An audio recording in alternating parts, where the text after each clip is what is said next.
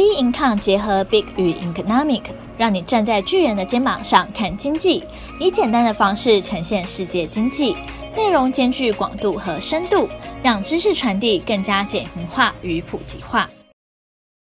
各位听众好，欢迎收听本周全球经济笔记。美国国庆，拜登支持率惨跌，美股创下上半年最惨纪录，欧洲通膨八点六 percent，历史新高。美国国庆，拜登支持率惨跌。七月四号迎来美国国庆日。每年美国三大假期包含国庆日、感恩节和圣诞节，往往是国人消费最盛的日子。但今年假期民众疯狂消费的期间，但今年假期民众疯狂消费的期间，将更深刻体会通膨全面性的影响。五月份劳工统计局统计全美消费者物价指数 CPI 年增率达八点六 percent，是一九八一年来成长幅度最快的一年。美国经济表现是二零零九年以来最差的时候。今年经济衰退的阵痛却是重创每个人的日常生活。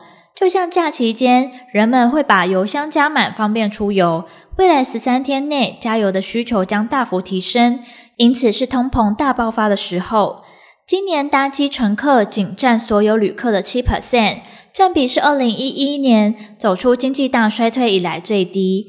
今年最低的平均票价比去年贵上十四 percent，并且得要有心理准备，面对拥挤的机场、满座的航班、班机的误点或被取消的几率也大增。回顾去年国庆日，总统拜登宣布国家已摆脱新冠疫情，声望如日中天。一年过去，国内外的局势动荡，拜登民意支持度惨跌至三十八 percent。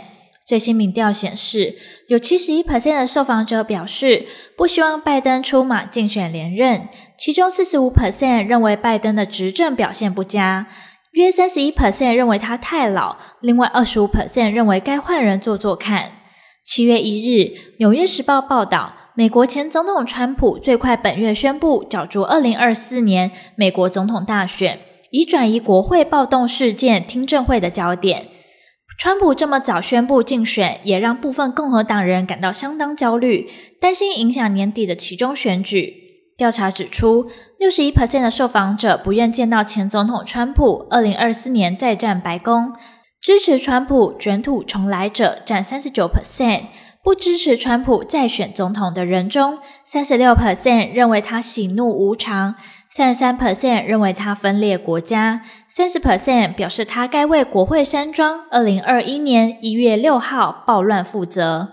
许多共和党人则乐见川普参选，不过他这个举动也将使得持续已久的争论更加激烈。不论支持度如何，民众最关心的议题莫过于渴望在七月四日美国国庆停征收联邦汽油税一事。拜登向记者证实，他正依据数据做出最终决定。根据美国汽车协会 AAA 数据，美国无铅汽油均价远远高于一年前的三美元。美国汽油价格自二零二一年开始走高。美国政府探寻各种方法抑制油价。希望在国会期中选举之前拉抬民调支持。若要暂缓征收联邦汽油税，需要国会的支持。但这项由民主党主导的计划尚未在国会取得进展，也遭到共和党议员的反对。反对者批评石油公司可能将税务减免中饱私囊，没有让民众享受到减税的优惠，甚至认为税金只占整体汽油成本的一小部分，对于降低油价的效果有限。同时，征联邦汽油税可能危及道路桥梁修建，包括二零二一年通过的一兆美元基建案资助的计划。白宫官员指出，拜登清楚表示愿意探寻所有选项，并听取任何有助降低油价的想法。相关讨论仍在进行中。美股创下上半年最惨纪录。根据美联社最新民调，美国人对经济悲观的情绪越来越强，高达八十五 percent 的成人说。国家正朝错误的方向前进，七十九 percent 呢形容经济很糟。美国劳工部六月三号公布，五月非农就业人口增加三十九万人，增幅创下二零二一年四月以来最低。美国五月失业率维持在三点六 percent，处于五十年的低点。尽管失业率仅三点六 percent，但高油价、高粮价的通膨似乎掩盖了一切。六月最后一天，三十号，美国股市全面收黑，宣告今年上半年美股三大指数写下超过半世纪以来最惨纪录。其中，S M P 五百指数今年上半年写下一九七零年最深的跌幅，达二十点六 percent。科技股的纳斯达克上半年则是创下史上最大跌幅，高达二十九点五 percent。道琼也是自一九六二年最惨的上半年，下跌了十五点三 percent。美股写下一九七零年以来最惨上半年，全球五百大富豪财富大幅缩水，已经损失一点四兆美元。其中，世界首富马斯克净资产蒸发六百二十亿美元，亚马逊创办人贝佐斯缩水约六百三十亿美元，而脸书母公司 Meta 执行长祖克伯净资产腰斩超过一半。六月，美国升息三码，是一九八零年以来最激进的紧缩，导致美国股市和债市遭遇史上最惨的上半年。